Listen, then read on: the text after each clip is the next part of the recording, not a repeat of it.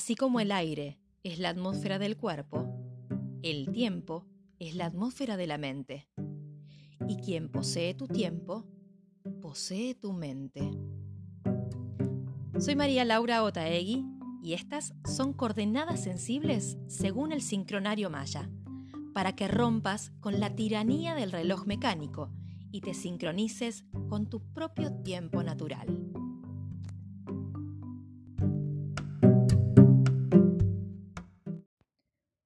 Buenos días, tardes y noches. ¿Cómo están? ¿Cómo la van llevando? Bien, ¿no? Dígame que sí. No es fácil cambiar, pero está bueno.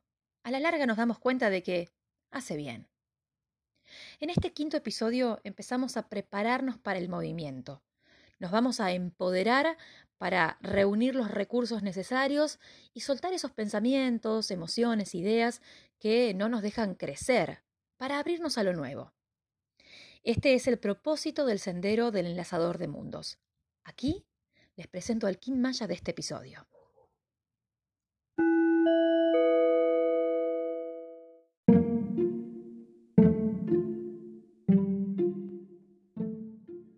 Perro entonado blanco. Empodero con el fin de amar, comandando la lealtad. Sello el proceso del corazón, con el tono entonado de la radiancia. Me guía el poder del sinfín.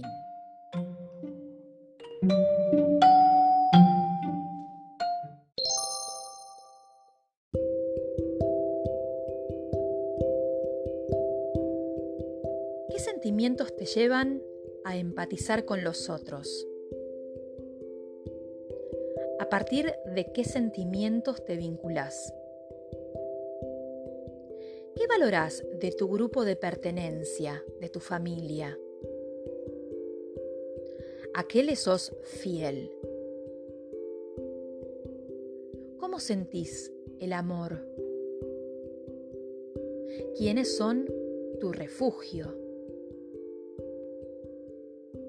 Refinamos en el tiempo para empoderarnos y amar incondicionalmente. Esto lo comenté en el primer episodio de esta serie ni bien comenzaba el recorrido. Cuando hablo de cambios no me refiero a grandes movimientos, sino a lo pequeño, a lo sutil. Por eso los cuatro momentos destacados de este sendero están ocupados por sellos de color blanco, que justamente son los que tienen la tarea de refinar. En este paso, el momento en que nos empoderamos y reunimos los recursos para poder soltar lo que dejó de ser y enlazar con lo que están haciendo en su lugar, se presenta el sello del perro haciéndonos revisar todo lo que se refiere al amor, a la fidelidad y a la incondicionalidad. Según yo lo veo, este sello nos pone a revisar nuestros vínculos afectivos más cercanos, más fundamentales. La familia, primeramente, el clan, la tribu, tu lugar de pertenencia amorosa y afectiva. Los amigos también. El perro, como símbolo, se lo vincula a la lealtad y hasta se lo ve como el amor más puro, más desinteresado, el incondicional. Se dice que es el mejor amigo del ser humano, y esto es porque los perros son una especie con grandes habilidades sociales y también son el símbolo de la domesticación. Me voy a quedar con este símbolo especialmente porque este sello maya también representa la domesticación de los impulsos o desvíos del ego para retomar el camino del corazón, del sentir puro y sincero, de conectar sentimentalmente con el prójimo y con la vida. Tal vez sea la familia el lugar donde aprendemos las lecciones más difíciles, o mejor dicho, las personas que nos presentan los desafíos más grandes, porque estamos hablando de esas personas que amamos y que nos aman, personas con las que tenemos un vínculo fuerte, que de algún modo las hemos elegido para ser compañeros en el camino de nuestra vida. Cuando digo familia voy más allá de lo sanguíneo. y de lo genético, porque la familia no necesariamente se conforma de las personas que te dieron la vida, sino de aquellas figuras a las que te apegaste amorosamente, primero por supervivencia y segundo por afinidad. Este es el momento en el que te empoderás para soltar lo que no te deja crecer, lo que ya no se ajusta a tus necesidades. No se trata de cortar vínculos, sino de soltar esos modelos afectivos que te condicionan, de transformar esa relación y vincularte desde un lugar genuino, de corazón, pudiendo ser quien sos verdaderamente, pudiendo expresarte sin miedos, desde tu esencia más pura en conexión con la esencia más pura de los otros. Todos tenemos una historia con heridas y cicatrices que todavía duelen, no es algo que podamos evitar aunque lo queramos. Aprender requiere de caídas.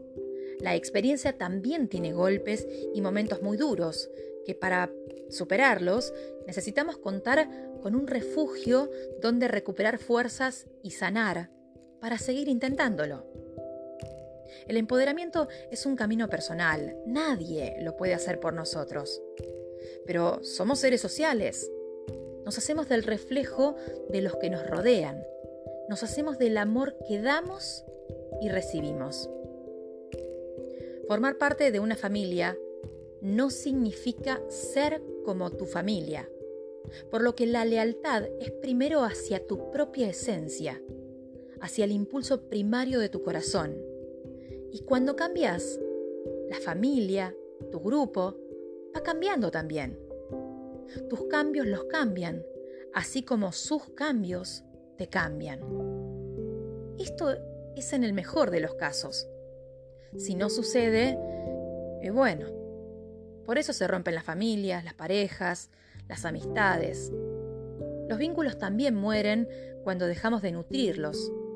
Y cuando algo muere, ya sabemos, lo sano es soltar para cuidar amorosamente lo que están haciendo en su lugar. Este recorrido consiste en soltar, en desapegarnos, pero no podemos soltar todo.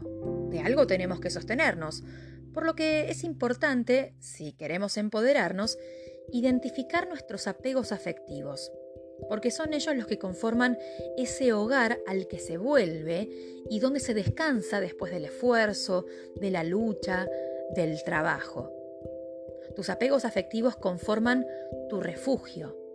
Son las personas con las que compartís alegrías y pesares. Eso es una familia. Un colchón emocional y afectivo que te cuida de las caídas y te anima a que vivas la vida o por lo menos eso debería ser. Porque al ser un grupo de pertenencia, también tiene sus reglas y condiciones, que por lo general no son nada claras, porque vienen siendo parte de un legado que se hereda y se sostiene por lealtad a la historia, a la memoria de los ancestros. Y así es como nos encontramos repitiendo modelos vinculares de personas que por ahí ni conocimos. Pero ahí es donde aprendimos del amor, la forma de amar, que por más buenas intenciones que existan, no siempre ese amor es sano.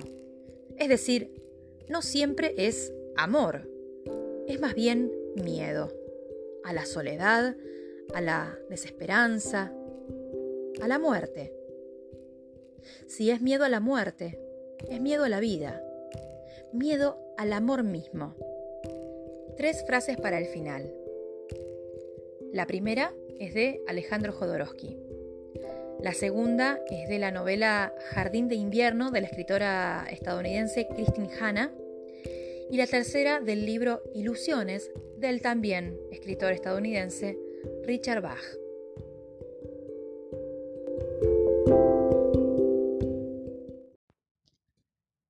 Aunque tengas una familia numerosa, otorgate un territorio personal donde nadie puede entrar sin tu permiso. Siempre serían una familia, pero si algo había aprendido en las últimas semanas era que las familias no eran entes estáticos. Siempre estaban produciéndose cambios, Lo mismo que pasa con los continentes. Unas veces los cambios eran invisibles, subterráneos, y otras eran explosivos y mortíferos. La idea era mantener el equilibrio. No era posible controlar la dirección de la propia familia, del mismo modo que no era posible impedir que la plataforma continental se resquebrajase. Solo podía uno prepararse para las curvas. El vínculo que te une a tu auténtica familia no es de sangre, sino de respeto y goce mutuo.